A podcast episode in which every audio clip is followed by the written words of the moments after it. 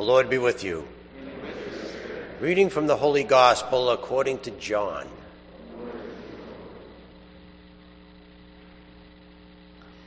Jesus said to his disciples, As the Father loves me, so I also love you. Remain in my love. If you keep my commandments, you will remain in my love, just as I have kept my Father's commandments and remain in his love. I've told you this so that my joy may be in you and your joy might be complete. This is my commandment. Love one another as I love you.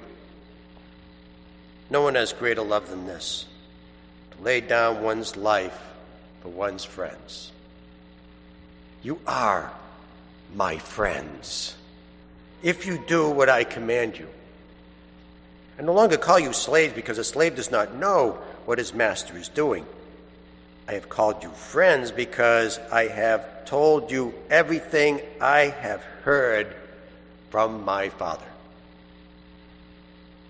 It was not you who chose me, but I who chose you and appointed you to go and bear fruit that will remain, so that whatever you ask the Father in my name, he may give you. This I command you love one another. The Gospel of the Lord. Praise, Praise to you, Lord Jesus Christ.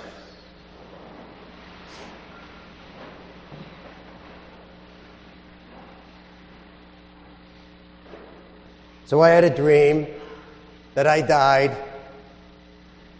So I went to the pearly gates and I knocked on the door, and St. Peter answered the door. And he says, Can I help you? And I said, Well, yeah, I'd like to come in. He says, Well, you need a hundred good deed points in order to enter into heaven. He says, Have you done anything good during your lifetime? So I thought to myself, This should be easy. I said, Well, I was a, I was a priest for 20, over 27 years. He said, That's right. You were a priest in good standing. You did many good things, lots of prayers, and you worked well with a lot of people. I'll give you two points for that. I, said, What? That's it? He said, Well, do you have anything else? I said, Yeah, I was on call for 17 years every weekend at the Longwood hospitals. He says, That's correct. He says, You got up many times in the middle of the night and helped very people through the most difficult moments of their lives and get them through some of the most difficult times. I'll give you two points for that.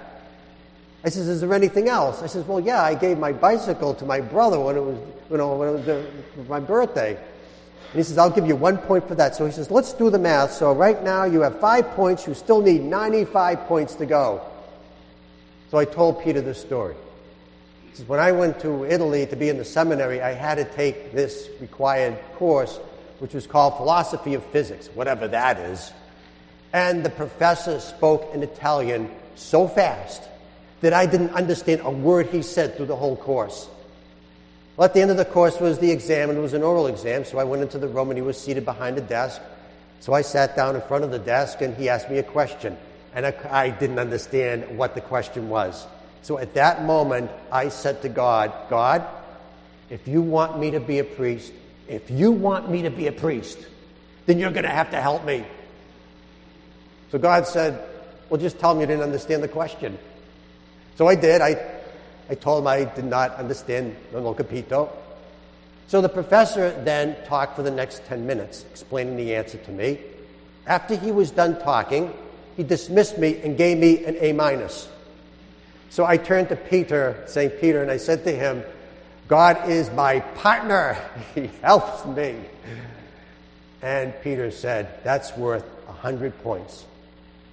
And he opened the gates and let me in. See, we think, uh, we think that it's all about us. We think that it's all about bearing fruit and running around doing a bunch of good stuff. But that's not the point. At least that's not the point of the gospel. The point is, is that uh, we, we do the good works, but we have a partnership with God. We have a relationship with the Lord. During the Iraqi war, there was a priest that came to visit us. He was from Iraq. And he knocked on the door. I opened it up and showed him around. I gave him the keys so he can come and go. And I then I brought him to his room and he started to unpack. And he put a book on the nightstand. And the, the cover of the book caught my eye because it was a picture of the storm at sea. He had all these disciples in a panic attack, and then Jesus was sleeping in the boat, and there was one of the disciples had his hands on Jesus' shoulders and was shaking Jesus, and it was in Arabic, the title. So I said to the Iraqi priest, he says, what does it say? What's the name of the book? And it said, he said to me, he said, it says, Jesus, I have a problem and you're asleep. And he said, I wrote this book because we in Iraq have a problem and we are in a storm. And I wrote this to the people to let them know not to fear because Christ is in the boat. We have a relationship with the Lord. We have a partnership with God that is wonderful. And never to forget that.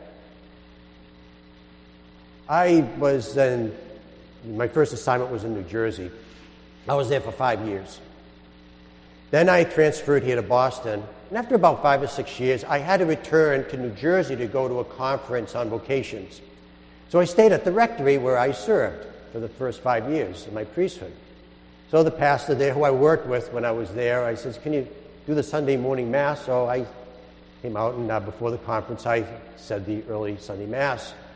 And there was a server, a little girl that was uh, helping me serve the mass, and she held the book for me and helped me with the gifts. And at the end of the mass, the parent says, "Can we take a picture of you and our daughter?" And I says, "Sure." So we took the picture, and, and the parent said to me, "He says, do you recognize her?" I says, No, I'm sorry. I haven't been here for five years. I don't recognize her. He says, You baptized her when she was a baby 10 years ago. And when you baptized her, you made this announcement. You said, Please be patient with me because this is my very first baptism. I haven't done this before. Now, I couldn't have planned that if I, if I wanted to. Imagine that the, the person that I first baptism is now serving my Mass and a Mass that I just went down there at random. Was it a coincidence? No. I have a partner. Planned it all. See, sometimes we think it's all about us. Think we just run around doing a bunch of good stuff, but that's not the point. That's not what the Lord is looking at. The gospel here, He wants, we're the vine, we're the branches, and He's the vine. We're connected. It's a relationship. In that relationship, we bear the fruit. So always know in the storms of life and the difficulties, you have a partner. You have a relationship with God that is very special. Remember, in the storms, God is in the boat.